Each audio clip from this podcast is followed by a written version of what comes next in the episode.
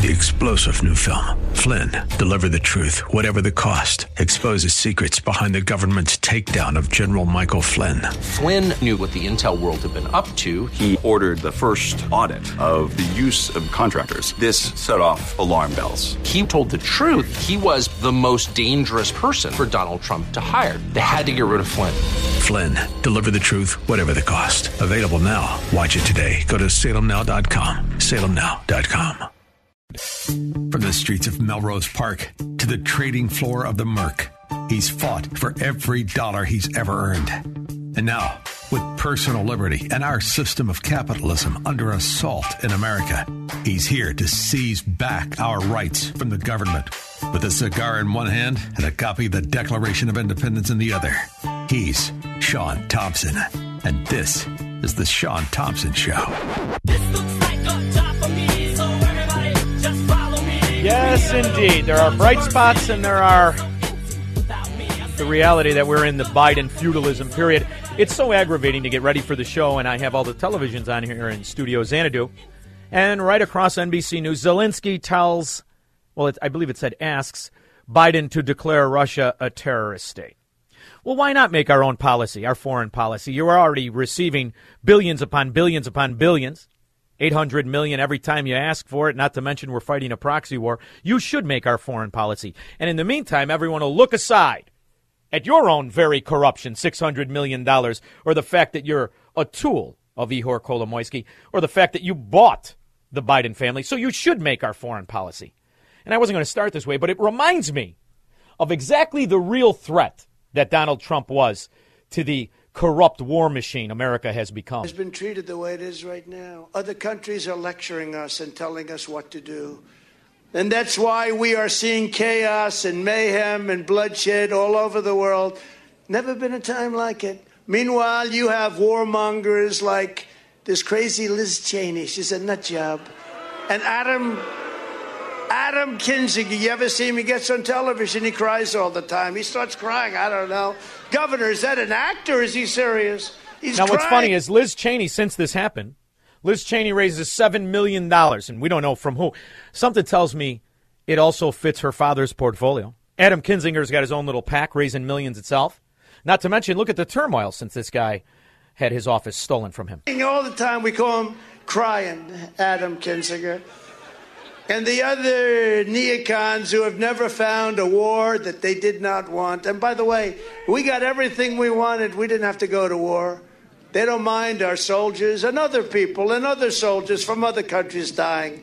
They don't think about that. In the name of democracy, they destroyed Syria, Libya, Iraq, and Afghanistan. I brought our soldiers back home, leaving a trail of devastation and suffering. Rarely has the world seen anything like it. And remember that with Ukraine, I sent the javelins that you see are so effective against the tanks. Biden sent did, them with and in fact, he ended our last order. Probably it'll get there because everyone realized it was the right thing to do. And They had to get him out of the way, and now they got everything they want. And now we have Zelensky, somebody who is under suspicion of corruption at the very time he now becomes the world's Winston Churchill. Only this time he's got the Nazis. He is a comedian who has time to get his hair cut every time I see him. He does make me laugh my ass off. But when they get to make our foreign policy, I get irritated. I get irritated with it. I really, really do. Um, but there's a bright spot. And the bright spot is there are 21 states fighting back against this corrupt bastard that some people call president. I don't. As he shakes hands with a flag. Over the border, Governor Ron DeSantis sending a message to migrants making their way to Florida do not come. All this as 21 states file suit over Biden's rollback of Title 42. Florida Attorney General And see, Ashley that's Moody- big. That is big. Those 21 states will be the one that implement Article 5. Those 21 states will be the resistance. And there will be a resistance, believe me, because what you're seeing in Shanghai is what will happen the next time they try to shut down here in these Democrat mafia run states. The exact same thing. So it's a bright spot to see 21 states come together and say, no, no, no. Listen here, dummy. Listen here, you corrupt political whore. You don't get to make up rules and pick them out of your diaper anymore. You can't restrict the American people and then allow the chaos at the southern border you're allowing. And I love that Texas is shipping, I don't know, I think we're on our fourth busload. Sooner or later, they're going to run out of patience here. One of them, she joins me now. AG Moody, great to have you. Look, we all know that this rollback will be disastrous, but what legal arguments are you making to try and stop it? Well, great, and good morning, Todd. I, you know, I think even Democrats are calling this a frightening proposal to roll back the Title 42 order. And as you know, this is what gave the administration the ability to turn back migrants, uh, not go through the normal immigration process, turn back migrants at the border. And there are some estimates that there are 25,000 just sitting outside the border waiting to pour in, that this will increase those pouring into our country by 18,000 a day. See, the law is very simple. You're just a president. That used to not be a king. Now it's a king. You don't get to pick and choose which laws you like. We have laws in this country. 21 states are demanding that you abide by those laws. Now, you haven't issued an executive order, and it wouldn't be legal anyway, to change that law. You can't get Congress to do it. In the meantime, you're just doing what Democrats do operate in corruption and hope nobody calls you out on the mat. Well, there's 21 states that do it. The law is on our side. The problem is we have to get political people who want to enforce and press upon the law. The idea that we are having discussions, I, I, I know that the top story on many shows is Elon Musk and Amazon. That is an interesting topic. Or I'm sorry, Twitter, excuse me. That is an interesting topic because Twitter proved itself to be, two years ago, an arm of the Democrat Party in this country. They proved themselves to be practicing in propaganda specifically authorized by the Democrat mafia. So to me, to buy it, that day is past. That window is closed. I'd like to see, and I think this is what Elon Musk is going to do. He's going to back off the bid and open competition. That's the way you do it. And the way that you beat this fascistic government is through states like Texas, states like Florida, states like the other 19 that are going to use the rule of law as the shield against this corrupt political whore who has, unfortunately, a fantasy. He has an imaginary friend and he shakes his hand after speeches. That's a small city every single day. And so we have pushed back along with 20 other states. Uh, we're, we're, arguing that this has not been thought through. There is no plan, no plan to combat this overwhelming surge that will occur as a result. But this is par for the course with this administration. Uh, they make policy decision after policy decision without any forethought or long term st- strategic plan. And it's disastrous for our country. What's, hold on, that's a woman. She's a woman She's the AG from Florida. I know the Democrats hate her. After all, she's not espousing fascism. Great about your suit is that you use the Biden administration's COVID policies against them. Basically, look, if COVID has gone away for purposes of Title 42 Biden administration, then why are you keeping mask mandates in place on planes and other forms of public trans- transportation? It is a great argument. What possible response could they have to that argument? They have none. See, because what they're doing is picking winners and losers in the same way as they're uh, paying for college education. Only the people that don't want to pay their debt back. And the ones that did, forget about you. And they're making the people who work do it the bricklayers, the carpenters, the working man. I don't know why they don't get free F 150s. After all, they need that for work and this shows the hypocrisy of this administration. As you know, I've led uh, dozens of states pushing back on the public transportation mandate. And I said when I filed, look, don't rest on their statements that they're going to rescind this soon. You know, they public transportation mandate. This is another window for lawyers. If only there were good lawyers, not just the kind of Democrat scum that want to get on the table of wisdom LLC investment group with those two crooked Cook County judges and Ed Burke so they could steal property auctioned properties, tax auction properties, excuse me. But if there were good lawyers that could say, you know, every one of your solutions not only is riddled with corruption, but it leads to big problems because you're forcing people to take public transportation. Yet in these democratic hellholes, you know, the ones that you say are utopia, the ones that your party has destroyed over the last hundred years, it seems to be dangerous to ride on public transportation. Right now, roughly 40,000 people ride the CTA every day. But with 10 attacks on the transit system since Monday, we're asking the city what they're doing or what they can be doing better. Great questions, yeah. right? CBS 2's Marissa Parra live from the Washington stop along the Blue Line this morning. Marissa. Brian Adrena, among that tally that you just mentioned, it was three attacks yesterday morning involving four different people robbed at gunpoint as they were trying to get around Chicago. Now, those attacks yesterday morning spanned from Lawndale to Edgewater on both the pink and the red lines. But attacks on the CTA, well, we know they're not new. Last year, our crews were able to get a. I say you sue Lori Lightfoot if you got one of those free CTA rides as an accomplice. After all, she lured you into the trap of being robbed, pillaged, and raped glimpse of the CTA's cameras, more than 30,000 of them.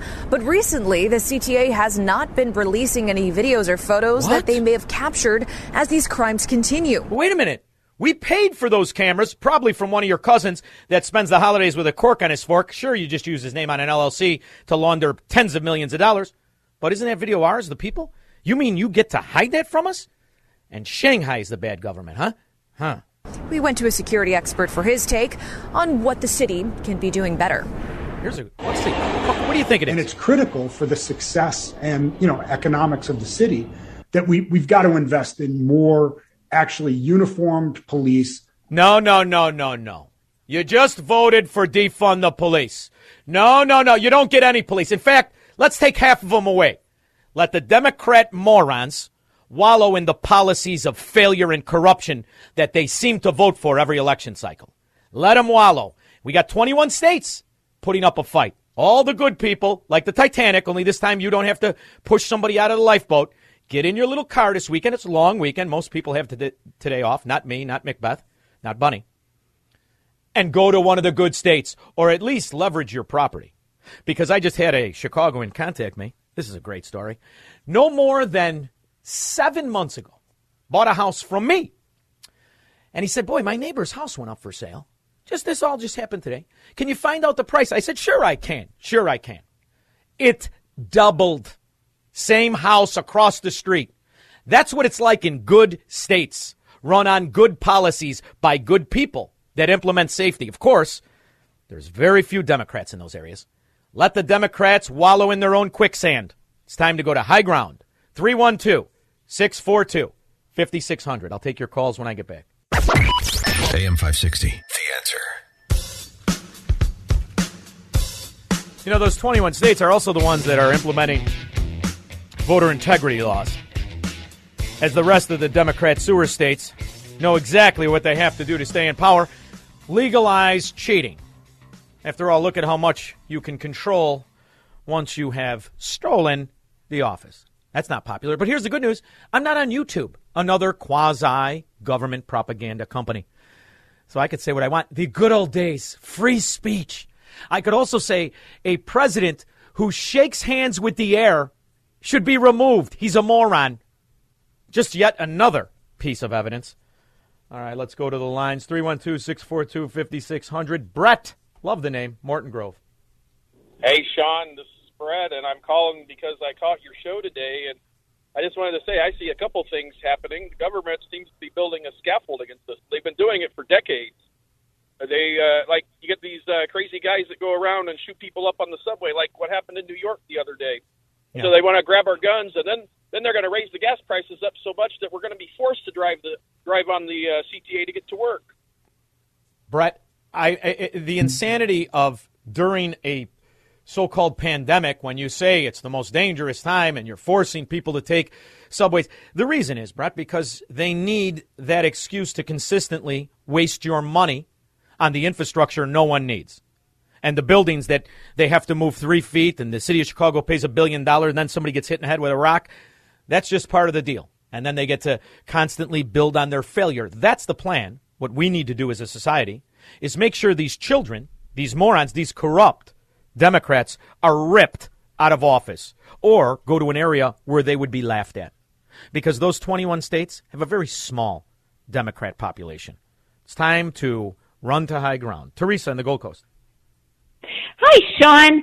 You know, grocery shopping has become so depressing. I mean, I can't believe the inflation. And here's here's an example, just not even for me. I mean, I have two cats. One three ounce can of wet cat food used to be sixty cents. Now one three ounce can of wet cat food is one dollar and nineteen cents. It's Oh, you nuts. doubled it. Well, the good news is you're going to need that cat because if things go the way it looks, you're going to he's going to be on a baguette soon. So keep him fat.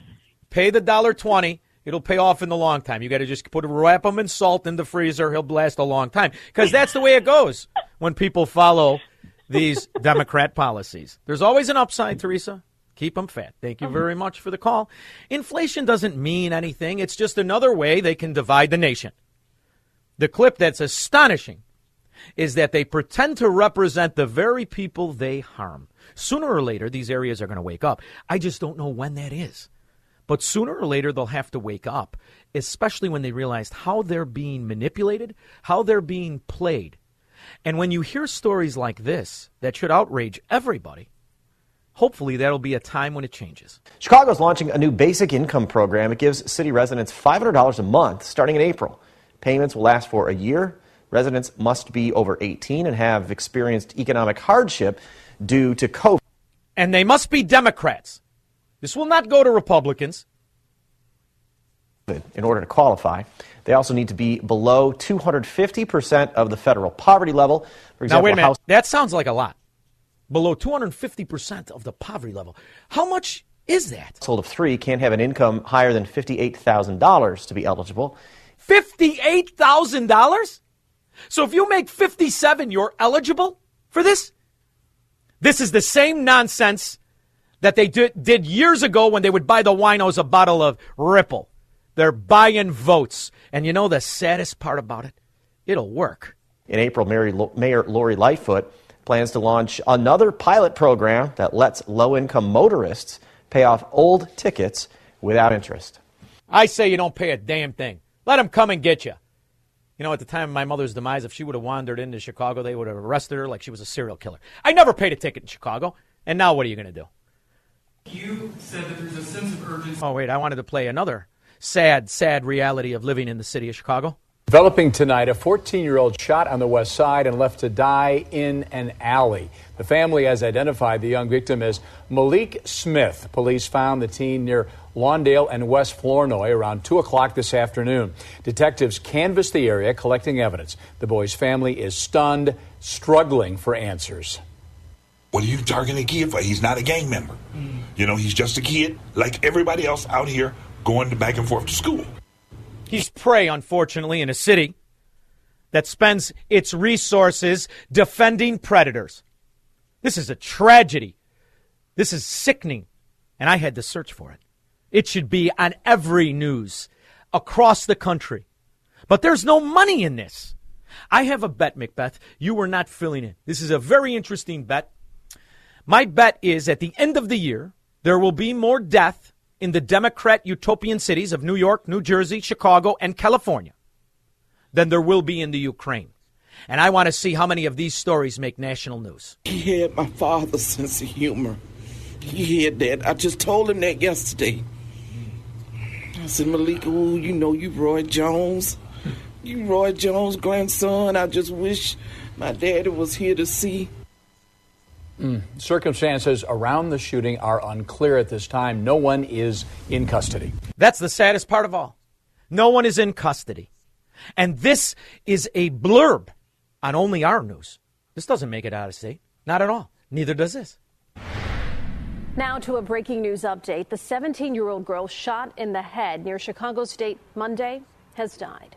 Tonight, the medical examiner identifies her as Ashay Williams. Police say Williams was sitting in the driver's seat of a car along 95th Street when a vehicle pulled up and someone fired shots. Where's BLM? What is there no mansion in it for you with this? 312 642 5600. AM 560. The answer. Clap your hands, everybody, if you got what it takes. Cause I'm Kurtis Blow, and I want you to know that these are the breaks. Much better time. Much better time. All right, so far this year in the city of Chicago, this is not including the suburbs. 741 people shot, 144 dead, 438 carjackings. And that's just some of the statistics. If you go over to the total shot each year, it's staggering. Staggering. When you hear the story of a 14 year old, of a 13 year old, of a 12 year old, it doesn't nearly get the attention that it should. When you hear the statistics of how many of the shooters have been released, in some cases, hours before the shooting, that doesn't get nearly the news. I know the answer. Let's give $500 to families that make under 58 grand a year. It'll be great. The saddest one and the ones who pay the cost are the children. Ben in Michigan, am I to understand you're 14 years old, Ben? Yes.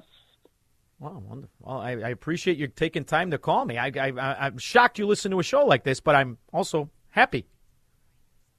Thank you. My parents listen to you guys, so Oh, that's how I found you. Wonderful. And is it fair to say that this is your favorite show, bar none? Yes. All right. very good. Very good. Well, I will tell you that um, what, what what makes this sad for me is I'm a parent, and I remember all of the beautiful growth that that you have in front of you. And when you hear these stories of somebody your age being shot, do you not think it should get more attention than just a th- three minute blurb on the news? Yeah. Oh. And it, and it's so sad because I I'm afraid that I might get shot someday. Well, Ben, you got to just stay out of the city of Chicago. That's the best thing. And, Okay. and pray for those kids that are stuck here. And hope to God that somebody realizes that the answer isn't to go after guns, but to put away the criminals. And that's the way you can stay Mhm. safe, Ben. That's what it was like years and years ago when your parents were alive. That's what it was like when Mhm. politicians knew the understanding between right and wrong, and they weren't looking for corrupt to build up their, their campaign war chests. So, Ben, you pay attention to this show and the morning show Mhm. and all the shows in between, and you're going to be a smart kid. All right? Thank you. Thank you, my friend. Good luck to you because you deserve the future. They all do.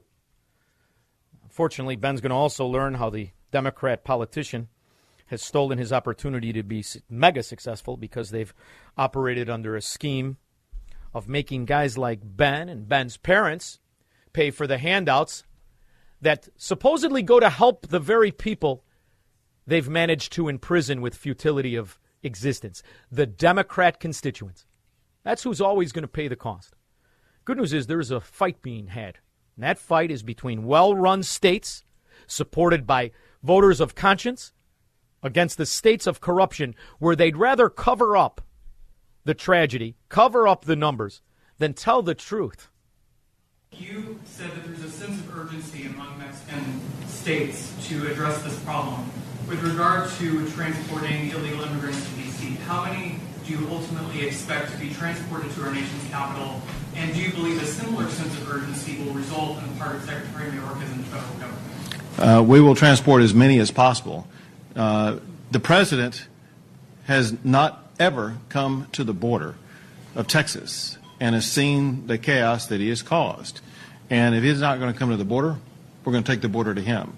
Uh, there is another bus in transit as we speak right now, uh, and we will continue uh, to send buses uh, to Washington, D.C. And it's not just the president, it's members of Congress also. Remember this uh, it's Congress that's specifically authorized by the United States Constitution to take action on this, and, and Congress is not taking action on this either. And so this is sending a message to both the President and Congress. Texas is tired uh, of being the unloading dock uh, for illegal immigrants crossing the border. Uh, the new unloading dock is going to be Washington, D.C. Last question. Last question. What metrics will be you be using to see whether these plans are effective? How will the public know that this is working? from from my perception is, is going to be I'll, I'll walk you through a scenario that we talked about through the negotiations. Uh, we will identify hotspots uh, where there will be an, an increase in the number of migrants showing up because it's a location chosen by cartels to try to put people across the border at that particular location. Cartels. And the Biden administration is accusing Abbott and Texas of jamming up the supply chain rather than recognizing the fact that so far in 25% of the trucks they've stopped, they have found fentanyl. and other devastating drugs that destroy these neighborhoods because the Democrat prosecutors refuse to crack down on the drug dealing gang, gang, gang banging shooters. How is fentanyl affecting your community? Well, thank you and good morning. We're we're overwhelmed with with fentanyl and, and the seizures of fentanyl and of course overdose accounts here and these are numbers that we have never seen before. They're literally unprecedented and literally fentanyl is at everyone's doorstep because of that porous border and because of what the cartels and how much supply they are moving across the border, the, the southern border, and of course it's infiltrating every single community in the United States. This is not an issue of immigration. It is an issue of safety. That simple. You want to fix immigration? I'm on your team. Let all people come here who are unfortunately under the corrupt oppression of so many Democrats littered throughout the world that are called socialists and their countries that they've destroyed. Let them all come here. All of the people who want freedom. I love it. Come here. But don't you come here for welfare. Don't you come here for free health care? Don't you come here for free education? Come here because you want to be free. You want to be free, not because you want something for free. And that'll be called America. And we can maybe seize back our economy from these corrupt, corrupt political whores who profit from their own failure. As somehow they've allowed not only a, a, a politician who has 50 years of legitimate corruption, provable, corruption so obvious, even Democrats can see it. But somebody so dim witted, he's shaking hands with air. This is something we need to solve. This is a problem we cannot allow them to capitalize on. Public education has gone off the rails. Now it's about power and money and politics, and somehow the kids are getting lost in all of that. It doesn't matter whether you're a Democrat or Republican, you're a mom and a dad first. Critical race theory is dividing our children in ways that are unacceptable. You cannot. We will be back, and I will take your calls. 312 642 5600. AM 560. The answer. So it's obvious the policies that uh, the Democrat mafia implement, even Democrats know their failures. Even Democrats see the corruption. So, what is the solution? The solution is to build a welfare army. That is, after all, how they've destroyed such great cities. I mean, great. That now you're afraid to even walk to go get your parked car. And the scariest thing a father could ever hear is a kid saying they're going there. Eduardo Midway. Yeah, Shaun, good afternoon. Oh, before I forget, uh, Robert Ginty, the exterminator, they did two of them, blamed her for crime fighting. That's what we need. Oh, yeah. But, we uh, need, we need about my 5,000 Dexters, but go ahead. Right, right. So my point to your screener was uh, we need a military operation when we got control of all of government between Nicaragua and Mexico. Don't even hang up the phone if the president of those countries calls you. We can't hear you. We're, we're Yeah. done playing. No, I- well, here, what what did the Biden administration do? What was the first thing they did? They sent the greatest lunch date in Washington D.C. history with a blank check over to the most corrupt countries to bribe them in order to keep their people there, and that really bothered me. Nobody wanted to look. What did that mean? Something tells me it looks a lot like Shanghai, except for the ones that they want here, and hopefully they don't have the same sense of humor Fidel Castro had when Jimmy Carter tried the same approach. Thank you very much, Eduardo and everyone is thinking of Scarface, and you'd be correct. Michael, Southside. Shaun, uh, good afternoon. Good afternoon. Uh, my best to you and your loved ones during this uh, Easter uh, weekend. You too, my friend. I, Thank you. I wanted to. Uh, I want to tell you about another scam. Uh, this whole the, the cries from the American left about um, canceling um, student loans. Uh, I was listening to um, a, a very liberal radio station earlier today that shall go nameless, and uh, the station in, interviewed this one clown who talked about how he's a lawyer and he has two hundred thousand dollars in student debt, and he gave this impla- impassioned plea about how he feels that his student debt should be canceled. And he turns out the guy is an immigrant from Liberia, and he says that his student debt should be canceled because, you know, he the only way for him to have an opportunity in America was to get this expensive law degree. It's And my jaw hit the preposterous. What it shows you, you know, Michael, very early on, my best friend is an attorney. And what it shows you is that attorney is just an occupation. They're occupied by people. Some are very good at it. Most suck. Most are bankrupt. Most are degenerates, and they can't keep up with the debt they signed to. So now their their their fallback is, well, I'm educated, so I'm better than the people who have to be taxed in order to pay for this. This is the flaw in socialism. The question is, will it sell this time? And the way to present it to these morons is very simple. Well, then why shouldn't every contractor get a truck?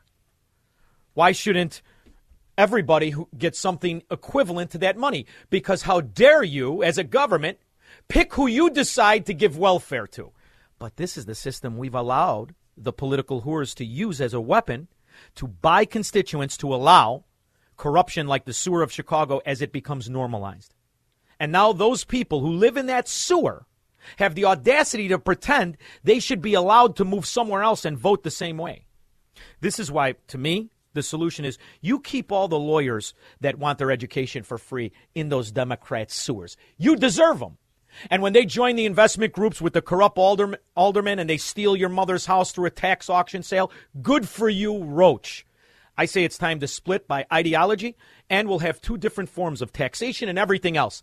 Let the Democrats go their own way. Because who wants their sewers anyway? Would you want anything? Could they give you a place in Chicago? You know, I'm, a, I'm in the real estate business still. I don't practice in Illinois, but I did for a long time. I still get emails.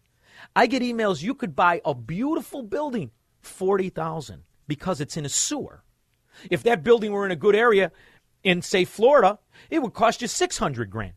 Why is it only 40? Policies and the environment they build, known as ghettos. So now it's time to abandon the, the, the Democrats in their own utopias, which, by the way, only can exist on welfare. You got your fat man Pritzker, who ships his wife and kids off to Florida. I find that ironic.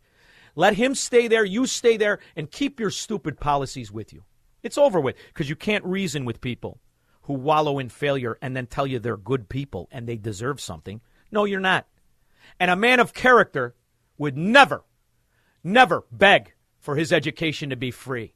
What he showed you is lawyer, doctor, Indian chief. If they want something for nothing, they're scum. Thank you, Michael. I appreciate it. It's a character flaw. It really is. Speaking of character flaws, let's go to Rashid Tlaib. Rashid Tlaib is somebody who makes 175,000 a year. She doesn't want to pay her college tuition either. She doesn't want to pay her college tuition and and she wants to tell you what your kids should be subjected to. Because now they've categorized the pushback against the rewriting of history, the beg by government to use racism in the name of racism as book banning. Because the curriculum isn't allowed to buy such tripe as CRT books. You know, I'm a mother of two, uh, raising, you know, two Muslim boys in our country. And it's been very difficult. Is there anybody that says, I'm a mother of two, raising two Catholics in our country? I'm a mother of two, raising two, which I think is the funniest of all religions, Mormons in our country. Is this how we talk now? But, you know, Miss Bridges, I want to thank you so much because what you said really resonated with me. I know I get emotional every time. Oh, shut up. All right, we'll be back. I got a great guest that'll be on this topic. We'll talk about the atrocities we're facing at the hands of the corrupt Marxist mafia after this. From the streets of Melrose Park to the trading floor of the Merc, he's fought for every dollar he's ever earned. And now, with personal liberty and our system of capitalism under assault in America, he's here to seize back our rights from the government. With a cigar in one hand and a copy of the Declaration of Independence in the other, he's Shaun Thompson. And this is The Shaun Thompson Show.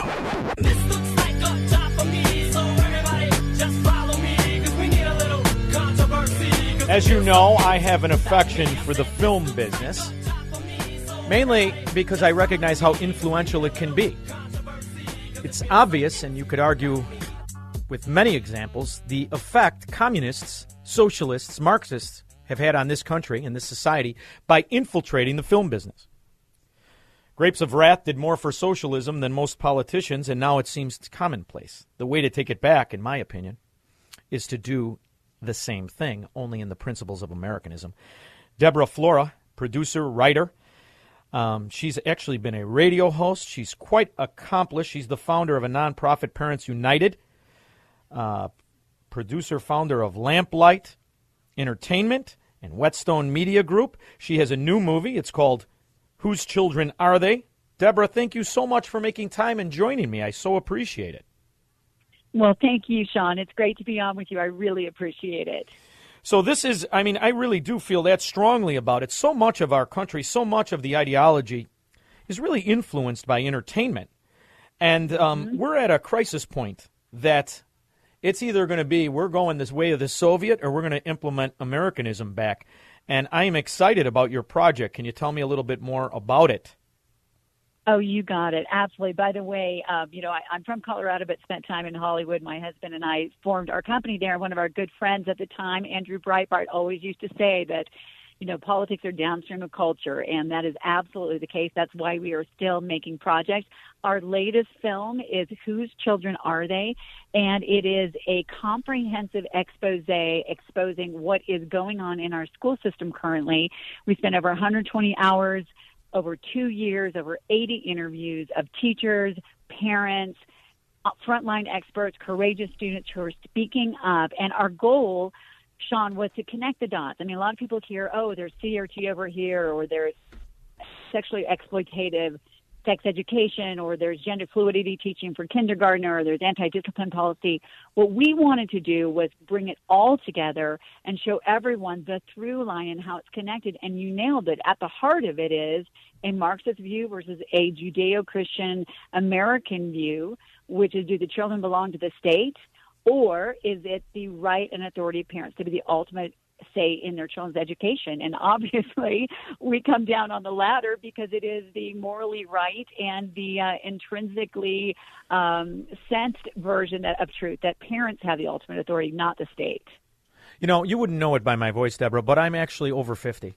And um, I had the benefit of being over 50 because I grew mm-hmm. up in a time when a teacher would not have the audacity and the sheer arrogance to try to influence my generation with their right. preferences, with their proclivities. What I noticed mm-hmm. when I mm-hmm. had my kids, I, I, I sent them to the best private schools I could afford because I knew, being a product of, of public school, that it had changed drastically since I was a kid. The other thing right. that I noticed is that these teachers were children themselves. Ideological children who were protected from life, had no understanding of what life was, and they were living in this theoretical bubble of a utopian statism that they so confidently promote, I find it to be disgusting and despicable. Um, what is mm-hmm. the percentage in your in your research? What is the percentage of teachers who think that the kids actually are, are, are property of parents, not the state? You know, here's the thing that I find interesting. You know, our, our documentary is pro teacher, pro student, pro parent. I mean, that was the original golden triangle of education, and that's when we actually were at the at the forefront worldwide with academics, not indoctrination. I think a couple of things have happened. Number one, John Dewey, the father of modern education, who loved the Soviet system, he started in the 20s. He helped found the teachers colleges and was an honorary president of the teachers unions. So that combination has certainly begun to skew our teachers colleges towards a much more liberal, communist, Marxist sort of view. Now, there are a lot of great teachers who absolutely don't want to be teaching any of these things, and many of them are parents themselves. But what happens is the teachers' unions come in who are not representing teachers, and they bully the teachers who are not indoctrinated into going along with this. And it's really an unfortunate situation. So there's multiple solutions to this. Certainly there are some teachers that we know are completely indoctrinated. We've got some in our movie who, you know, replace the American flag with the um, pride flag or, you know, are, are bragging about their goal to indoctrinate children. And then there's others. We have, you know, a large percentage of teachers in our documentary who are heartsick over the direction that things are going. But oftentimes, many teachers find it nearly impossible to stand up to the teachers' unions, who really are the ideological partners with many of these groups pushing radical agendas. So I don't know a percentage, but I would say there are a lot of great teachers, and we need to support them, but we need to let them know how they can get out of the union and out from under their thumbs because they can. They do not have to stay with the unions to have their health care and their assurance. It's it's a very um, false narrative that the unions push on them. You know, Deborah, it's a double edged sword, the entertainment business, because oftentimes a lie is sexier than the truth. We are dealing Right. with the ideology of lies built on this socialism, on Marxism, on a, on a hidden fascism, the whole time being wielded by people who demand themselves to be called liberals. It's, it's a nauseating situation we're in, but they are wordsmiths. And they've bastardized our language so much so that I'm listening to congresspeople who are Marxists, who are totalitarian, say that books are being banned when that is not the case. These are books that are not being allowed to be bought by the curriculum, by the by the public mm-hmm. school system. How can this be told to the ordinary common moron referred to as Democrats? Well, you know, you've hit something a nail on the head. What has happened in the last couple of years, and where I have great hope, is how extreme the progressive, and I call progressivism when you take it to the furthest extent, it's regressive. So the regressive agenda, how far it has gone, is getting exposed left and right. I mean, I'm talking to parents through my organization, Parents United America, who are waking up, and I don't care if you're a Democrat or Republican, you're a mom and a dad first. And what many of them are realizing is that the Democrat Party has left them far behind and become truly the socialist, you know, oligarchy for the most part. And it's getting revealed. I mean, when you ban books like To Kill a Mockingbird and then you push instead Ibram Kendi's books or you push instead books like I Am Jazz for kindergartners, telling them they could have a boy brain trapped in a girl body, most people are realizing how far this has come from the ideal of education. It is telling kids what to think, an agenda that does not line up with the vast majority of Americans, not how to think, how to have critical thinking. So we're seeing um, a, a complete inverse relationship between the rise of indoctrination and the plummeting of education. So they really have gone to an extreme, and um, the the teachers unions who push this agenda, their partners who push these agendas, it's getting exposed, and that is the hope. Because when you wake parents up, they will not go back to sleep, and that's what we have to make sure happens. There's a diabolical scheme afoot in public education, and that is if a book is sucked into the curriculum, the author becomes a multimillionaire overnight because the, the, the, those people in charge of the, of these school corrupt organizations can pay whatever they want. There's virtually no regulation. Isn't this really something that maybe can be brought to the attention of the American people? Not only are we not banning books, we're simply not allowing them in the curriculum. And by the way, you're paying $47 a copy for these things. Isn't this something that I find exactly. sickening? Yes. Well, here's what we can do, and and that's why we made the documentary because we know historically, Shaun, movements that happen in history do one of two things: they either reach a, fever pitch and dissipate, and nothing changes, or they reach a certain point and then something propels it to the next level where real change happens, like the civil rights movement. Things happened, you know, under leadership, things getting exposed that led it to real significant change. It's why we made the documentary, Whose Children Are They? And we ask everyone to go to whosechildrenarethey.com because what we wanted to do is put all of this together from the changing of academics, the lowering of academic standards. We have a science teacher, by the way, who says that she, she's a physics teacher in high school, was told not to teach Newton and Einstein and Galileo because they have less melanin in their skin. And instead, she was supposed to teach, I think it was Imhotep, who is an ancient Egyptian scientist who had nothing to do with physics and nothing to do with modern science. That's how crazy it is. But the point is, for everyone of goodwill, we're talking parents, grandparents, stakeholders, caring citizens who pay taxes for public education to see this and say enough is enough no more will we hire, you know, school board members who are beholden to the union. We'll get legislators who will stand up for the dollars to follow the student, not the system. Pull your kids out if you can't get it to change quick enough while we try to redeem this. But there's so much that can be done. Awareness is number one, which is why we made the documentary. The irony of Galileo wasn't he killed by the government for teaching kids?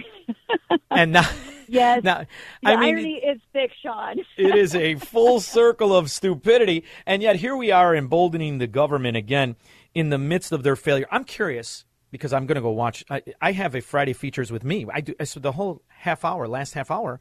We have callers call in and tell me mo- movies and documentaries. This is the perfect day for you. Great. And Great. I'm curious to know in your shooting of the documentary, did you come across an ignoramus so confident enough as to tell you that, in fact, they are the state's kids and not yours? Well, you know what's so funny is we didn't actually have to go and film it ourselves because it's happening all over society. You didn't have to look far? All we had to Just turn on the show- news? Yeah, to do is show Terry McAuliffe saying that in the debate with Glenn Youngkin in Virginia, which is why Glenn Youngkin soundly trounced him. You know that it is not the right of parents to know what their children are being educated. We have footage of teachers unions presidents basically saying, you know, when students start paying dues, we'll represent students. Until then, we're not going to. I mean, it is pretty much everywhere. But what we do is we set up a very clear historic background that this isn't something that just happened. It's been going on for decades. What the only change that occurred was during COVID, the mask came off. People saw it firsthand. And for instance, when you had all those children at home, and for instance, in Tennessee, when parents were asked to sign a waiver to not observe what their kids were learning in their kitchen or their living room, you better believe that woke a lot of people up. So we didn't even have to do it. I mean, we did uncover, for instance, in our own school district, uh, basically people who were teaching CRT saying it was called educational equity, and they did say um, how to get around parents who they called barriers. So we wouldn't know, and that's also what teachers unions call um, call parents often as barriers or dissenters. Well, I think what they found out is we're not barriers and dissenters. We are the parents, and we are retaking the control of our children's upbringing and education, especially education. That has always been the purview of those who know that child best and have their own values. Schools are only supposed to be teaching reading, writing, arithmetic, science, his, history, etc. That's The it. real that's what history. we have to return to. Yeah, the real, exactly. not the Academic. fake one. All right, so I'm going to give you something, but then I'm going to Yeah, take something. All right. So here's how this works. I'm going to give you an idea, then I'm going to take something. Yes. See, I like to do this because I'm a capitalist above all. I oh, Okay, I love, love it. I love the the title. Whose children are they? I love the mission. I can't wait to watch the documentary. But think about this. I I liked your other point. I want to take my kids. You know, I, my kids are grown now. I don't have this option. I want Right. to take all the kids who are being used as fodder for the Marxist agenda to enrich the communist school unions around the country. You have to remember, I'm broadcasting from Chicago, where we are the most obviously corrupt and obviously communist. Twenty-eight thousand dollars a year they get for a kid's name on a roster. People are afraid to take their kids out, but with this title, "Whose Kids Are They mm-hmm. Anyway?".com, you could also break off into an entire homeschool education school online. What do you think of that? Well, it's already happening naturally, and, and I do encourage everyone to go to whosechildrenarethe.com so you can see it. It's already happening. There has been a very large exodus from public schools, and here's the thing: there, you know, while our kids are doing fine, and other people's kids might be doing fine, I also care about the kids who are remaining in the public schools. So we need to do a multi-pronged approach. You know, if you know, vote out, vote in a new school board that is responsive to the parents, the ultimate stakeholders, and the students, not the teachers' unions.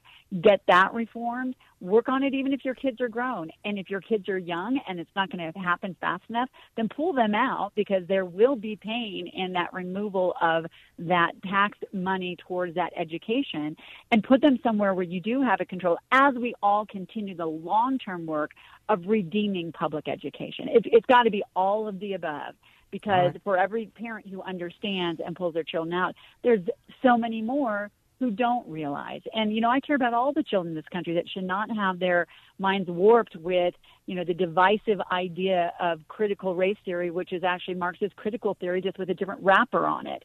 Um, you know, and by the way, Chicago, I just want to say real quickly, we have an amazing teacher in our documentary, Joseph Okel, who is one of the teachers who decided not to leave his students on um, you know, uh, without without his presence in their lives when the teachers unions once again in Chicago demanded a shutdown just because they weren't getting their radical demands. So there are good teachers there, but yes, I, it's happening all over the country. And you know what? We all have to stand up and work on a multi-pronged solution, which is what we end the documentary with. There's a, everyone has something that they can do, and if we do this, we will never go back to the terrible state of public education as it is today. It will start the journey back. I absolutely love it, and you can find this on Salem as well today. And you can go Yes. to who'sthechildrenarethe.com to find out all the information about it. So now, Deborah Flora, I sold a movie when I was young. Three times it was never made. I'd like you to keep me in mind. I'm not getting any younger, Deborah. Not to mention, I'm quite dashing. I'm aging beautifully. If you ever need a fill in or a stand in, come on. I always wanted to be famous. Can you help me? Hey, hey, we will keep it in mind, Shaun. You can count on that. I promise. Thank you so much, Deborah Flora, for joining me. And thank you more importantly for doing the documentary. It is essential at a crucial time in our country. Thank you. Thank you so much. I really appreciate it, Shaun. And thank you, everyone, for going to whoschildrenarethe.com. They can stream it starting today. So appreciate it. We'll be back with your calls and comments after this. AM 560, The Answer. Catch Carl Jackson tonight at 7, right before Jay Sekulow at 9 on AM 560, The Answer. So I am excited to watch that documentary. It's like a, and don't forget, we are having Friday features with me in the last half hour. And uh, we're going to do something new. I'm going to take uh, your open line. We're going to do in the next 30 minutes.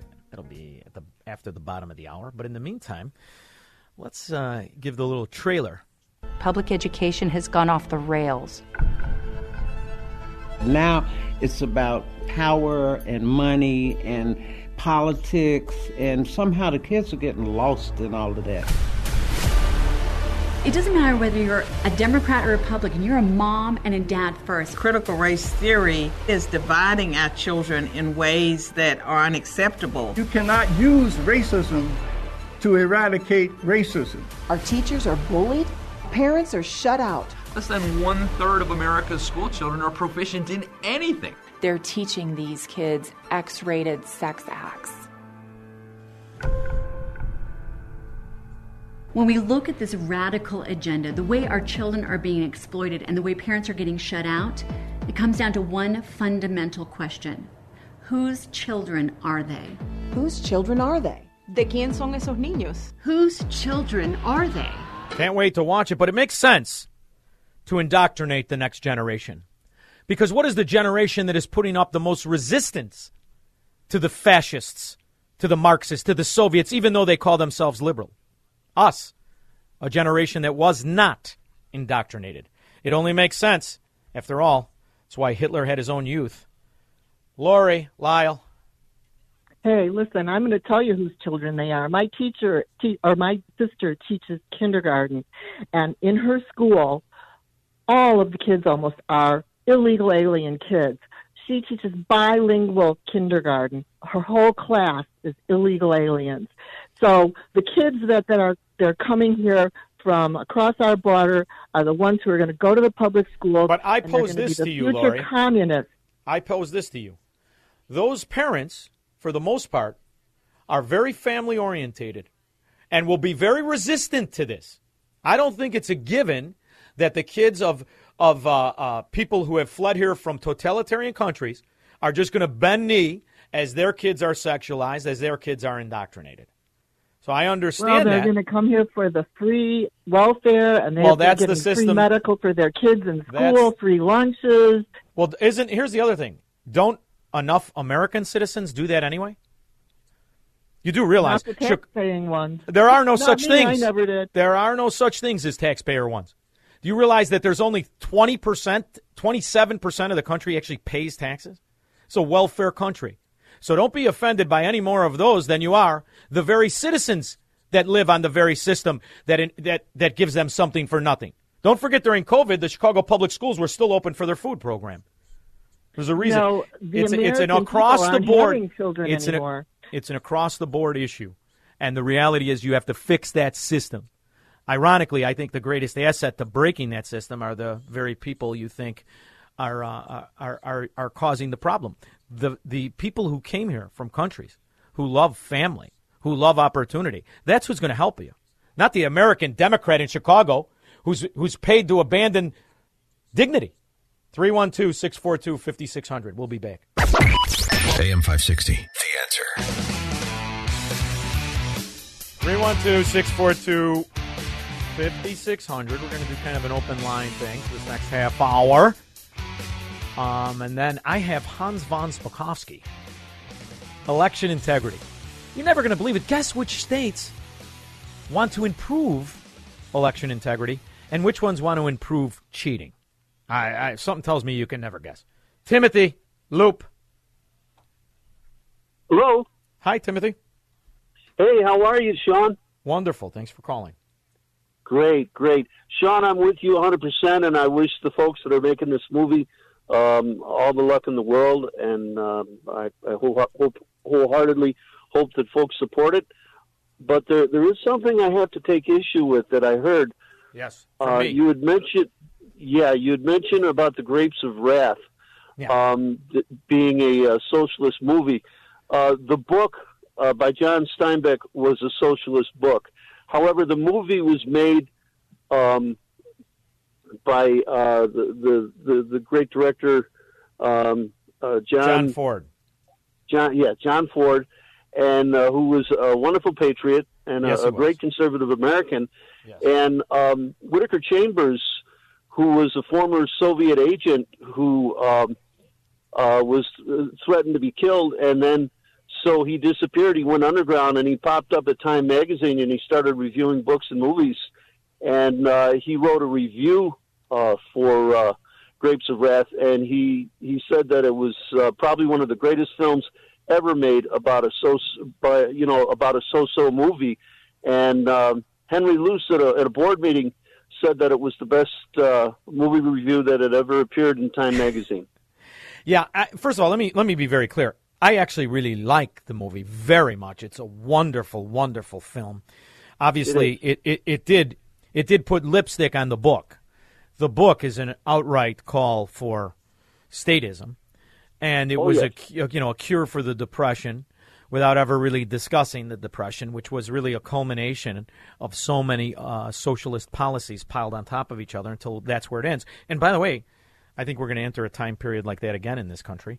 And it also touches upon the, the Dust Bowl, which is long before global warming. So, I mean, you know, listen, I love the movie, but you do understand, in particular, the the idea towards the end is is clearly pushing towards a commune society, and that's what I was referring to. But I, uh, the criticism is well taken, and, and the movie is fantastic. I should have been more clear, but I do think, and to this day, to your point, it's championed by the American Soviets as an alternative to the capitalism and the lifestyle that that that built the richest country in the shortest period of time.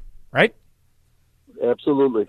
Thank you very much, Timothy. You know I appreciate you listening in the call. 312 642 5600.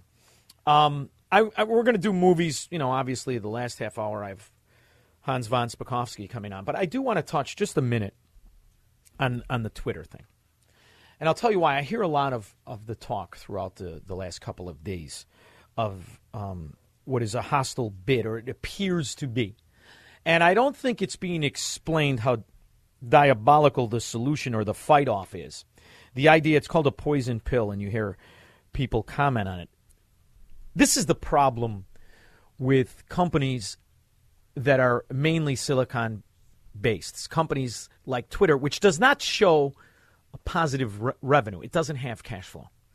Twitter is a company that uh, exists on the concept of what it is, or what it could be. I want you to keep in mind Twitter should be valued at nothing, in my opinion. Nothing.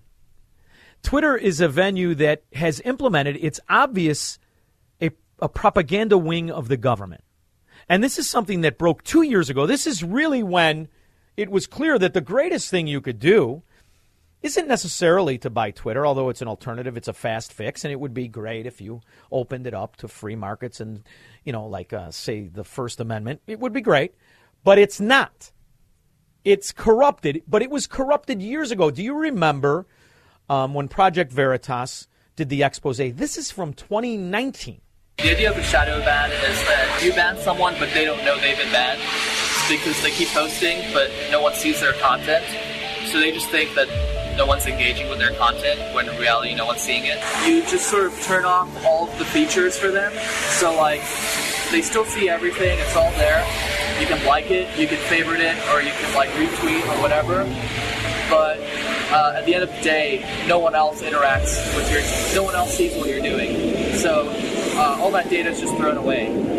Um, it's risky though. Let's say for the pro-Trump thing, and I am anti-Trump. I just I ban this whole account. I go to you, and then it's at your discretion. And if you're if you're anti-Trump, you're like, oh, you know what, Noel's right. Let it go. You know, it's a lot of bad press if, if like you know people figure out that you're shadow banning them. It's like unethical in, in some way.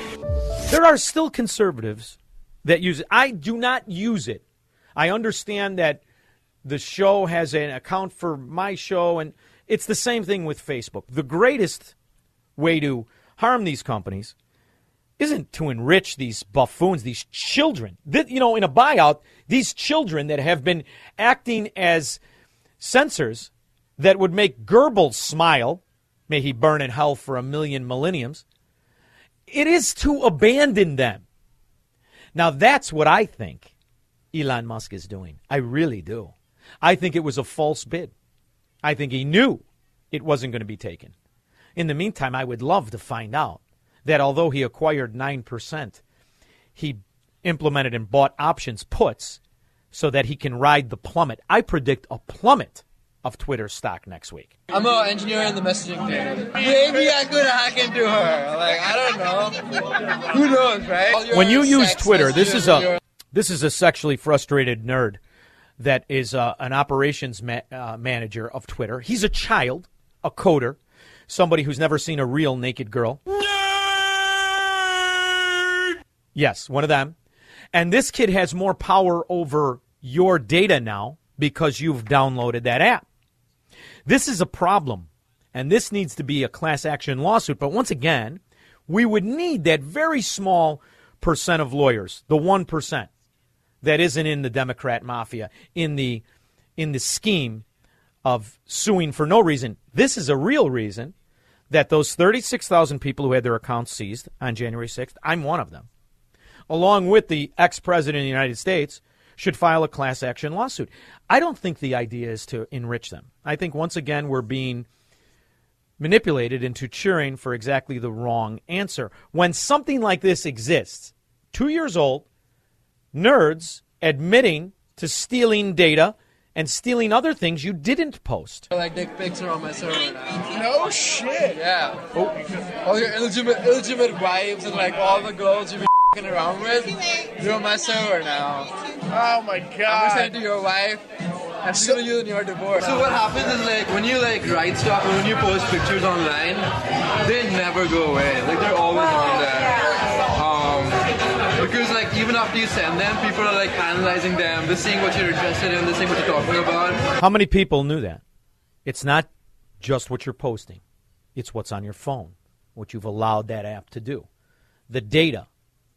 Now, you're going to tell me that by signing an acknowledgement is there? I don't think so. I think lawyers could tear this company apart. I'm hoping that Elon Musk opens up a Tesla chat, Tesla Talk, TT, and destroys the value of Twitter rather than enriching these apparatchiks of a corrupt state, a corrupt Marxist mafia of the Democrat Party. That's the solution for me.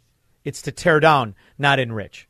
312 642 5600. I'll get to your calls as soon as I get back. AM 560. The answer.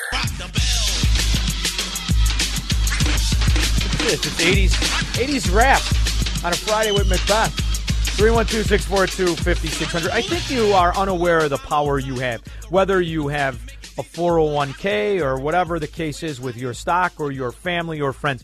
You dictate this. We've made these people rich by cooperating, by holding their stock. You have a 401k, you get to direct it.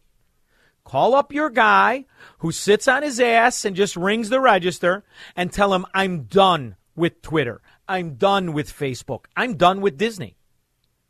Let them feast on their own opinions, their own failure. You don't have to be victims of this. And I, I think Elon Musk is smarter than the average bear. Call me silly.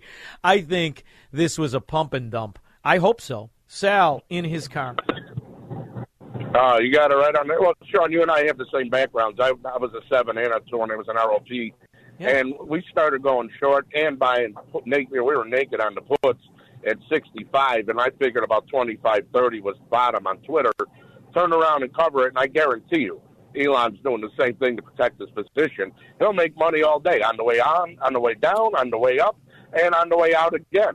And, And you then know- he'll come back and keep playing with it. And you know what, Sal? What people don't realize is there's the board of that company has a fiduciary duty to their shareholders. I don't care if you have ten shares. If if you they can't just turn down an offer of fifty four dollars a share. The stock is trading at what thirty seven. They by rights they have to take that. And the idea they're going to do Yeah, the poison pill. right. If they do the poison Yeah, pill, the yeah, SEC should be all over them. But the problem is the SEC isn't interested in right and wrong. The they're in, they're in the the scam. they're yeah they're like-minded individuals, and don't forget you got BlackRock and Vanguard who come in with those big block trades to support the stock, Yeah. so it doesn't take anymore. This thing should be at 122, 123, but BlackRock comes in and Vanguard comes in and buy you know three five million shares at the end of the day to keep it supported. It's a false support. And you know, You know, Sal, how many average have- Americans don't know that BlackRock is doing that with the Fed money? Oh, I know. Shaun, here's the deal, Shaun. I got thrown out of three out of the five high schools I went to, and I got my licenses because I hated these slobs who had all their licenses, went to Cornell, Harvard, Yale, Brown, Yeah. while they were all puking in line to take their seven at Northwestern back in the day. And none of them had a clue what was going on. If you're interested, anybody can ascertain the real information about what's going on with their money. You just got to hate the fact that somebody's stealing from you enough to go ahead and do it. I love it, Sal. That's what motivated me. And by the way, when I when I became a, uh RIA, you know, I was against the same guys. With I, I dropped out of Columbia College. I couldn't believe the stupidity in the regulations that it, it was unbelievable. I, I you know, it's really a a system of exclusive club country club fraud that's perpetrated on the American Yeah. people. Thank well, you, how Sal. About the, how about the manipulation of the stock to the downside? How many Oh. times did they catch Alan Abelson writing negative articles about companies and shorting them? Yeah. Shorting the companies, and what they do? Oh, Alan, don't do that again. Yeah, You know, he should have the became a, he should have became a congressman or senator. He could have been long and then funded it with the public's money. Thanks, Sal. I appreciate the call. Thank you, Lee and Hammond. Hey, Shaun. Hey, you know, going back to Steinbeck's story, the Grapes of Wrath. I think Yeah. what a lot of people don't understand is that the the uh, the powers that be actually created uh, the the situation that caused the Great Depression, the central bankers, and then the solution they offered was socialism, Marxism, communism. Sound familiar, Lee? It's problem, reaction, solution. These guys create the problem. They offer the, they offer their solution, which is more power to them, more control. I don't. I think a lot of people don't even realize. I think it was Rockefeller actually made like a, a tens of millions of dollar loan to the Bolsheviks in Russia to keep the revolution going. Like in It was Rothschild. Rothschild. It was a Rothschild. Okay, well, this is what goes on. You know, it's Yeah, the same but- same people. And the thing is, we think it's an alternative, but it's the same old, same old, run by the I same I agree with you, Lee. But doesn't that sound exactly very familiar? Just put a fresh pair of yoga pants on it, and it's the same damn scam today. The only difference is the yoga pants nowadays are size 16. I don't know why they make them above a size 6. All right, 312 642 5600. I'll be back. From the streets of Melrose Park to the trading floor of the Merc, he's fought for every dollar he's ever earned. And now, with personal liberty and our system of capitalism under assault in America, he's here to seize back our rights from the government. With a cigar in one hand and a copy of the Declaration of Independence in the other, he's Shaun Thompson. And this is The Shaun Thompson Show.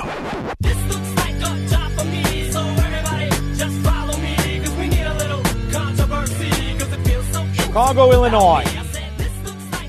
They pretend it's the Windy City and the city with broad shoulders and the Cubs and every other thing. What it's oh. known around the world as is a Chicago Democrat mafia so strong it was able to steal a presidential election because the cemeteries are the voting base. Yes, it's true. Long before Al Capone, it had been corrupted and it perfected it in the 60s. There's no question about it. We know there's a lot of stupid people. We are from Chicago. But are there 81 million morons that put in this Joe Mencha dimwit in diapers? I still say no. I believe the presidency should have an asterisk. However, if we're going to change things now that the office has been usurped, it's going to be through election integrity. Hans von Spakovsky, the Heritage Foundation, is taking the battle to the forefront. Hans is a brilliant attorney, and you know I normally don't like attorneys, but I like this one. Hans is um, really putting up a fight at the Heritage Foundation. Hans, thank you so much for joining me. How are you? And I appreciate you having me on. Oh, I got nervous there because you know I gave you that big lead in. I didn't want to have any technical difficulties, and I'm most excited about you putting up a fight and changing things to assure that the next election will not have the asterisks that I believe the last one should have. I look, I agree with you. You know, I was very concerned at the 2020 election. and fortunately, so were a lot of state legislators, and they acted last year, and many of them have just acted again in their sessions this year to actually improve their election process. So those are the states that Joe Biden and others are constantly complaining about when they say, "Oh, it's Jim Crow 2.0." No, they're doing things like putting in a requirement to show an ID when you vote. Anybody who says that's the same as Jim Crow is being absurd. But we are at a time of absurdity when um, Yeah, not only the people who are complaining about Jim Crow can't make the connection that he was a Democrat, and these are Democrats that are notorious for this kind of skullduggery. They found a way to manipulate it, and you're up against a very well organized, very well funded mafia, and you've got quite the competition when you factor in the Marc Elias group of trying to legitimize the lack of voter integrity. No, that's right. For folks who, you know, some of your listeners may not have heard that name. Marc Elias is this very powerful, very rich Democratic lawyer in Washington, D.C., who basically he's the lawyer who represents almost everybody on the Democratic side, the Democratic National Committee, Democratic candidates, and all these left wing, supposedly nonpartisan, but really aren't nonpartisan advocacy organizations like, you know, the NAACP, the ACLU, and others. And for years now, and particularly in 2020, he has been filing lawsuits to stop things like voter ID, to prevent states from actually cleaning up their voter rolls. I mean, it's just one lawsuit after another like that, and and like I said, he is extremely well funded. You know what else he is? He's he, he's somebody who ages terribly. I just found out he's born in 1969. He's 300 pounds of ugly baldness, yet he cut his teeth during the Obama years. He's been hooked up with the Democrats since the Duchess of Chaffington, and uh, uh, Hillary and uh, and Bill since before we knew he was an intern molester, and he's quite perfected this idea that they should not clean up the voter rolls because that is the greatest weapon, especially during a time of ballot harvesting, which has been a main staple for what they're pushing. All of this idea of ballot harvesting. Do you think that the people are ready to recognize that this needs to be something that is eliminated in these Democrat hubs? Are we winning in these Democrat areas in any kind of way? Well, we are, and although not on ballot harvesting, I give a very specific example of that. Um, look, in New York State, um, this past November, there were two referenda on the ballot for the voters in New York to to vote for, and they were two things that Marc Elias and his people have been pushing for years. One would have put in same day voter registration in New York. So on the on election day, you can register and immediately vote. Which remember, New York has no voter ID, so it was a recipe for fraud. Second, um, they were the, the second referendum would have changed New York to a no fault absentee ballot state. In other words, in New York, you still need an excuse to use an absentee ballot, like you're too sick to make it to the polls, you're going to be out of town. Um, the voters of New York voted both of those down. This was a huge loss for the left, for Marc Elias, and for Chuck Schumer, because, you know, Chuck Schumer in the U.S. Senate had been pushing all year H.R. 1, this federal bill that would have imposed both of those on the entire country. And yet, the people of this blue state voted against it. This is good news. But in 2020, the same day voter registration. This is something that actually affected the 2020 election, is it not? Yes, uh, all of those factors did, and also one of the most important ones, as you know, were uh, the fact that um, some very liberal state court judges and some uh, Democratic secretaries of state in places like Pennsylvania and Michigan and elsewhere basically said, uh, "Oh, you know that law that the state legislature passed that governs absentee ballots? Well, we're just not going to follow it." and we're going to count ballots coming in even if they violated the law. And that happened in, in a number of states. You know, Hans, I was um, I was always under the impression that law was going to be my shield, and during that evening in 2020, I was very optimistic that the law would come in and save me and save America and save Americanism. How is it that so many courts so many judges just refused to hear evidence. And now you know this, and very, you know, people that paid attention know this. It still drives me insane as they pretend that it was legally validated. Was that election in 2020 ever legally validated and audited? Well, it certainly wasn't audited. And the big problem with all of the lawsuits that were filed in places like Georgia, Arizona, and elsewhere is that look, they they never got to the substantive hearing stage. In other words, these judges dismissed these cases on procedural grounds. They said, "Oh, you know, you don't have standing to sue. We're throwing this out." If they had actually gotten to the substantive stage, you know, where there's a trial, a hearing, where the witnesses are brought in, so you can you know, cross-examine them and see whether their claims of what they saw, the misbehavior, whether it was credible or not. Well, then, you know, we would have an answer to the question still floating in so many people's minds about the outcome of that election. But that never happened.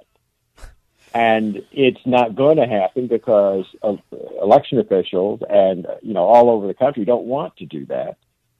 And Democrats uh, particularly those in the U.S. Justice Department under the Biden administration, you know, th- they have threatened states who want to do that. You, I don't know if you know this, but uh, when Arizona actually started doing an audit, mm-hmm. the U.S. Justice Department actually sent them a letter threatening them and saying that conducting an audit was a violation of the Voting Rights Act. Now, that is complete nonsense.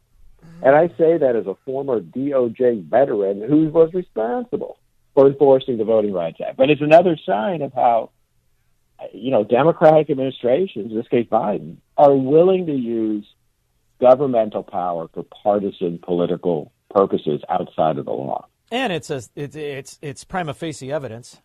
In my accent, I know I probably butchered that, but it's prima facie evidence that the Justice Department, in fact, has been politicized and really isn't based oh, on the American rule of law. And the fact that you stuck a Chicago gangster like ferret face Merrick Garland, my interpretation, not yours, means that we're going to be subjected to this. The good news is, so many people were disgruntled that these states, like Arizona, are making some significant changes. Is that not the case? That's that. Yes, that is exactly right. Um, and you know, I said, you know, they've been good changes because of the screaming that you hear in the mainstream media and by people like Joe Joe Biden and Chuck Schumer and others. The fact that they don't like those changes tells you those were good reforms. I believe that the country is um, splitting because people that are trapped in states that are run by the uh, Democrat mafia are losing people because they understand that in these states there is a push to legitimize the lack of voter integrity. And this is the plan. In uh, my state of Illinois, for example, they not only are a sanctuary state, they are a state that is fighting to have the lack of voter integrity. Is this because they understand they only need to have very key sections um, to continue to hold power? And if you couple that with, with what looks like to me another setup for a COVID restricted shutdown in these areas, is this the plan to keep power? Oh, it is. As is the fact that, as I'm sure you know, there's apparently a, a bill being given serious consideration right now in the Illinois legislature to allow convicted criminals who are serving in your jails, prisons, and penitentiary to vote. Yeah. So they the are Democrats. so desperate. Yeah, they are so desperate that they want to allow murderers and rapists and bank robbers and people like that to vote in in your election. Well, you know, if you're paying attention, Hans, we have um, convicted felons that are just waiting to be sentenced that are aldermen. So is it really that big of a stretch? No, I'm kidding.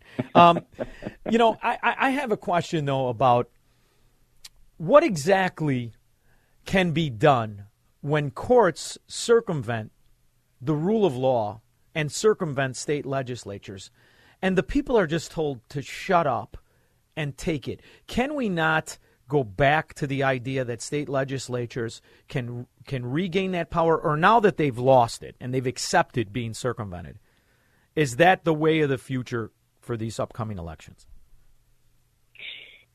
Look, I there's no perfect solution to this, but there are things that um, can be can be done. I mean, one is look. One of the reasons for this, uh, particularly in the state courts, is because in state in states where judges are elected, the left a couple of years ago launched a big effort that that conservatives have not matched to find, recruit, and finance radical leftists to run for state court judgeships. And those are the people making these bad decisions. They've been unfortunately successful in doing that in places like Pennsylvania uh, and North Carolina and, and other states. Um, and so part of, part of the job here of conservatives is to find good people to challenge them and get them out of office. Um, the other the other thing that people ought to do in, in their states, if they can sway the legislatures to do it, um, one of the things we've been recommending is uh, you need to have a statute in your state or a constitutional provision, do it through a referendum process if you've got it, that gives any voter in the state and the state legislature the ability to sue any state or local election official who is not complying with the law and to get a an order from a judge forcing them to comply with the law. That's not always going to work if you have bad judges, but the two of those combined are a way of trying to prevent what happened in 2020 from happening again. You know, Hans, I had a guy running for Congress uh, in a well off district just this week. The guy he's running up against is Brad Schneider.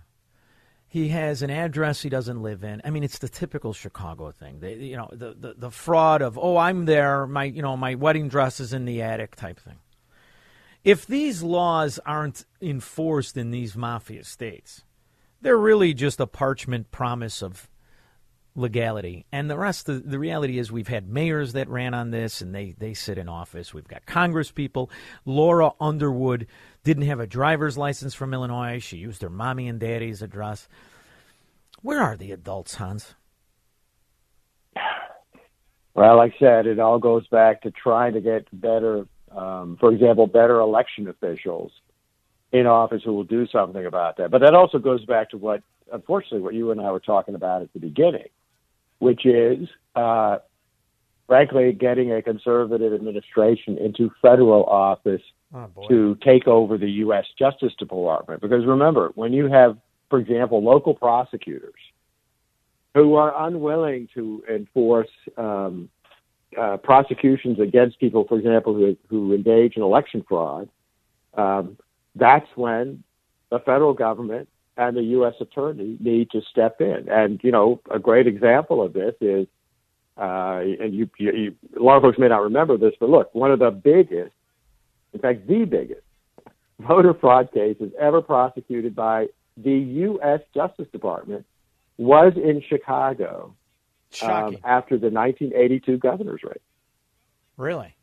How'd we do? Oh, yeah. Uh, they prosecuted and convicted more than 60 people.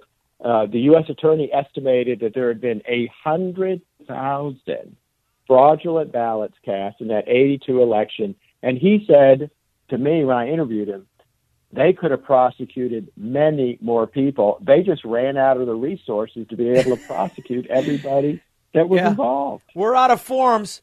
Um, the the other thing that you specialize in is something I, I'm running out of time, but I have a dream, and that dream is we can eliminate the obvious pay to play system of giving money to politicians and even PACs. I know it's not popular in conservative areas, but Hans, when these son of a dogs are raising millions of dollars in their war chest, they're running policies to benefit the very corruptors. We see it in big pharma, we see it in the war machine, we see it. It's just normal now. Can I get back to an era when the idea that a company and their employees giving millions of dollars to a politician isn't open and notorious bribery? Will there be election uh, reform and money into politics, or is it just going to be commonplace for presidential elections to cost billion? Each candidate raises over a billion dollars, and we pretend it's not a pay-to-play scheme. uh, the chances of any kind of campaign finance reform, which is what you're talking about, getting through Congress is uh, pretty pretty close to nil. so I hate, I hate to be pessimistic, but that's the reality of it. Well, Hans, there's always the aliens, and there's more and more of these UFO sightings. I think they can help us with their alien currency and their alien rules. In the meantime, I want to thank you and the Heritage Foundation for putting up a fight against the legalized Democrat mafia and legalized corruption. Thank you so much, Hans von Spakovsky. Thank you. Great, thanks for having me. We'll be back with your calls and comments after this.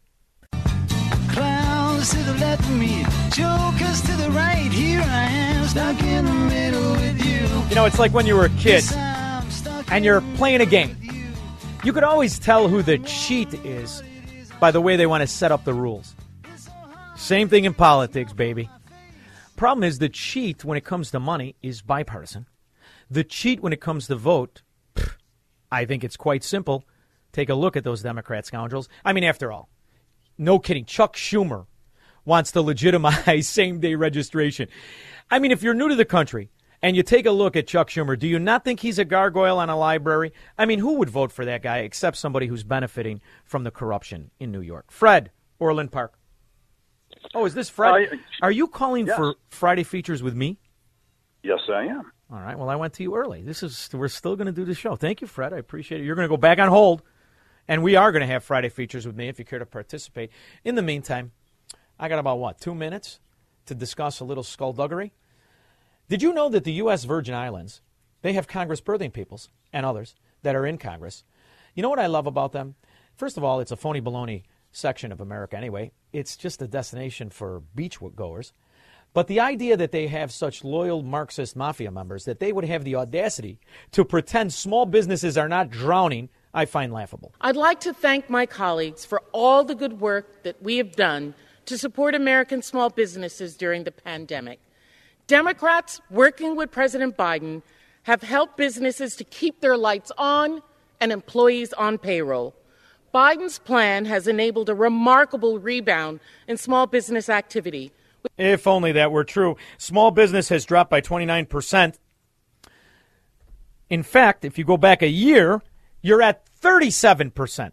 Small business is out of business, bankrupt, not to mention the fraud in the swindle of the PPP, which is what she's really lobbying for more theft to more Democrat mafia areas. All right, I promise when I get back, Friday features with me. Plus, I got some John Wayne clips you're going to love after this.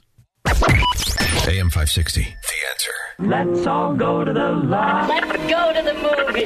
It's time for Friday Features with Shaun. And now, on with the show. All right, so it's Easter weekend.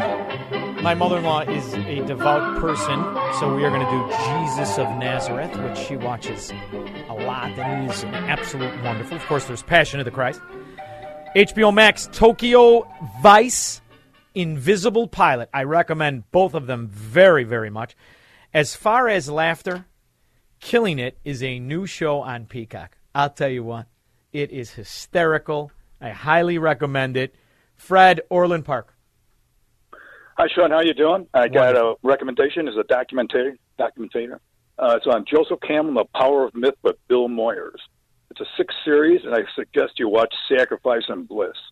All right, Um, I'm writing and down. Sacrifice. I, I did not see this one either. The Power of Myth. It's six series. There's six of them. It's six series. It was in 1987 before Campbell had passed away. Uh, he emphasizes one: once you accept you're going to die, you learn how to live. Exactly. And I, I noticed that with a lot of with uh, the younger people. They're so afraid of COVID, and I have a niece that's frozen in time on this. It's heartbreaking. And I'm, tr- and you know, it's it's unbelievable. Um, great things happen in life. You, you, it's going to happen. Everybody gets sick. Everybody gets old, and everyone's going to die. And what he emphasizes all the time is your individuality. If you follow somebody else's path in life, you're going to get lost. And I it's had true. I had an uncle who I adored. Fought in World War II. I mean, I loved the. I had four of them, but this one in particular, I mean, I loved them to death. And I was a little kid, and we were talking. Somebody had died. He goes, "Ah, what are you going to do?" And he, you know, I said, "Are you going to go?" You know, back then you went to the wake. It was a three day process.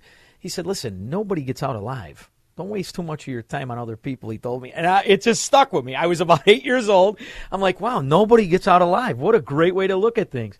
Thank you, Fred. I appreciate it. I'm going to enjoy it. Tom in Blue Island. Hey, buddy. How are I'm, uh, I'm out here every day listening to you. We're just working long shifts. Good. You uh, mentioned uh, Harold Washington, so I thought I'd recommend Tootsie uh, as a little bit of an honorarium to Still to uh, better looking than Lori Harold. Lightfoot. I mean, I would much rather have Tootsie Love you, than buddy. Lori Lightfoot. Thank you very much, Tom. Stay safe.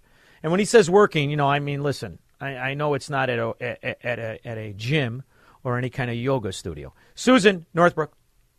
Hi, Sean.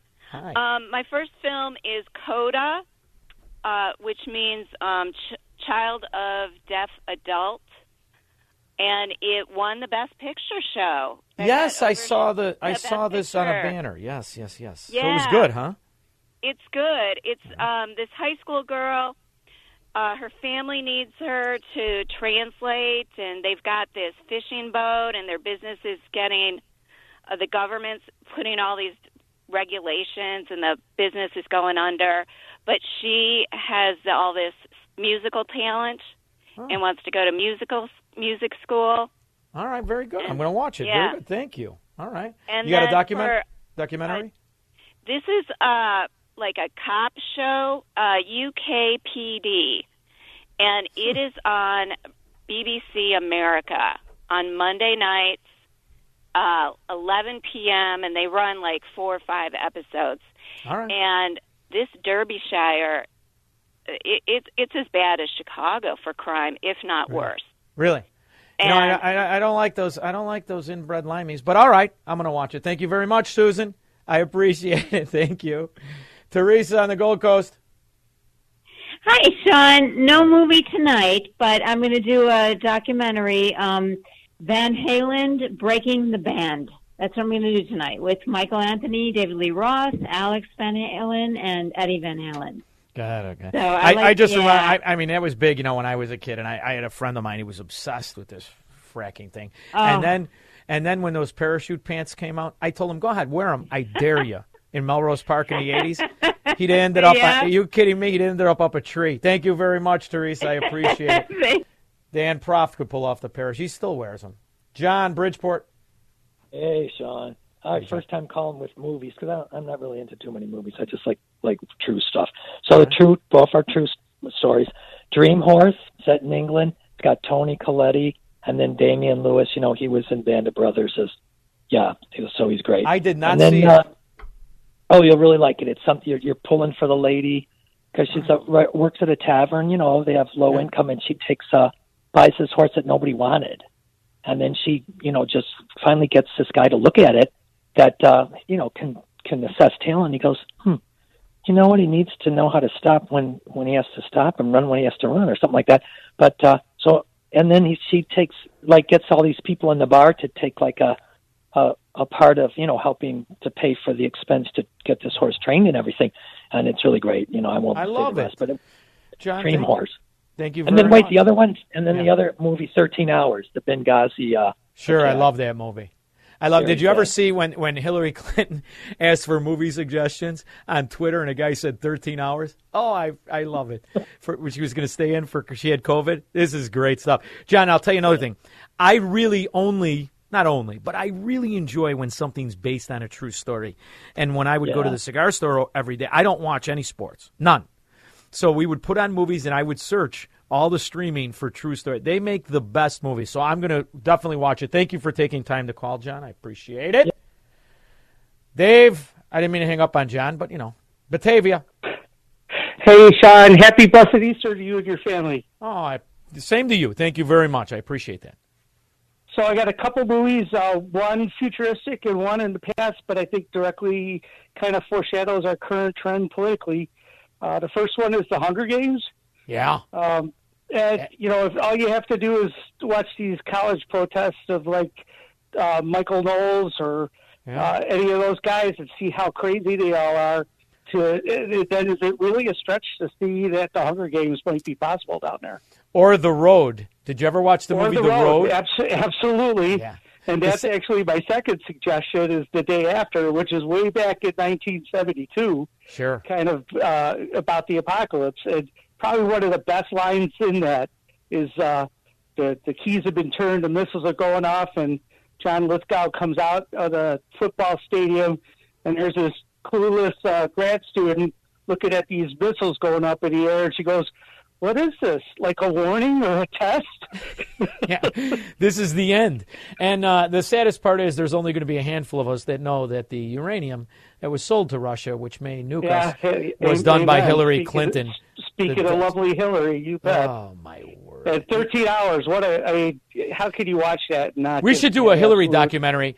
The only woman on earth that everybody sympathized with the husband who cheated. Thank you very much, Dave. I'll be back with the rest of your calls after this. AM 560. The answer.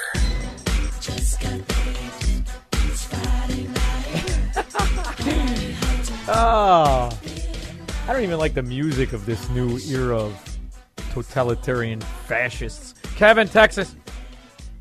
Sean, how are you? Splendid.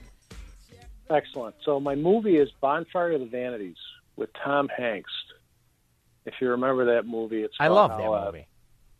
remember that? I love it. And how, and then once they were exposed, they all started like covering for each other. Who's the like, female lead? It's Demi Moore, right? I think Demi Moore's on it. She's one of the things. There, there's also uh, Kim Cattrall, who was uh, when when she Right. uh, when she was, oh yeah, when she was lovely before she became a useful idiot in New York. Yes, love her. Exactly. And uh, Demi Moore before she was Brucetized. Yeah, that's wonderful. Go ahead. What That's else you got? great one. The other one I got is uh, it's a documentary. It's called Crip Camp, and what it's about is it's about how there was a uh, a camp in the early '70s for children with who had disabilities, Oh. and they got to know each other. And what they did by going to know each other, and it was like run by a, this guy who was a hippie, but it was all about for them to inclusion. When inclusion meant, you know, let's the people, kids who were born with disabilities, let's include them and let them get and all that. And then, so what they did is they all got together as they got older, and they started uh, the uh, disability rights movement, and that's why you have Parkins, uh, you know, Love uh, handicap parking. Got that's nervous. you got to. I am a little nervous.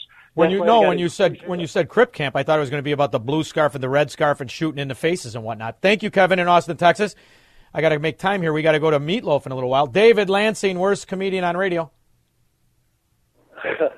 Uh, hey, Sean, I have no jokes today, but my movie. You have no jokes any day. Go ahead. My, all right, my my movie to not watch is Waterworld. It's horrible. It's How dare you speak against John Dutton? Kevin Costner is the most underrated actor in films. I highly recommend Waterworld. You're going to be living it soon. Ron Come on, Valparaiso. man. Hi, Ron. Hey, Sean. Uh, good to talk to you again. I, I'm going to recommend three quick movies. All right, take your time. Take your time. I hung up on David and Lansing. We got a minute. Go ahead.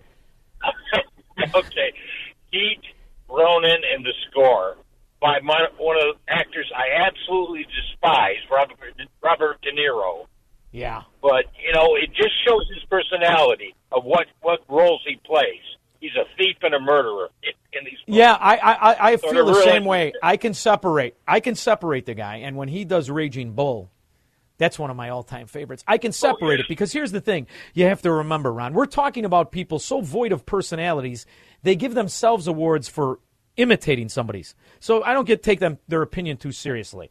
Excellent call. Thank you very much. All right, I got one more. Then it's time for Meatloaf. Tom Sherville. Yeah, how about Sean? Do you remember Fort Apache, the Bronx? Of course I do. Fantastic. Love it. Paul Newman, Paul Newman, Pam Grier. And then you know I got I got if I'm gonna if I'm gonna watch Paul Newman and I love I love Paul Newman. There's something where I have to do a Steve McQueen right after. I have to do a Steve McQueen after a Paul Newman.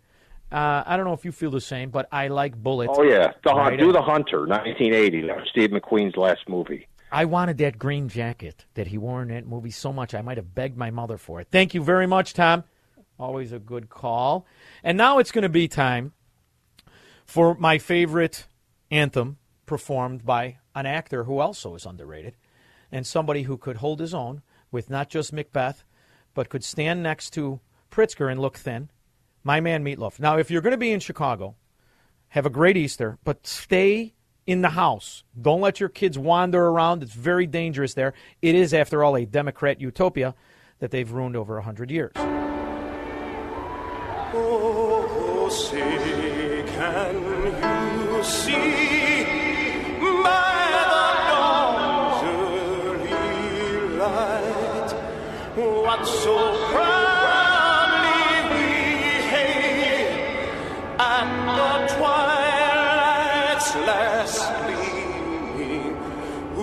broad stripes and bright stars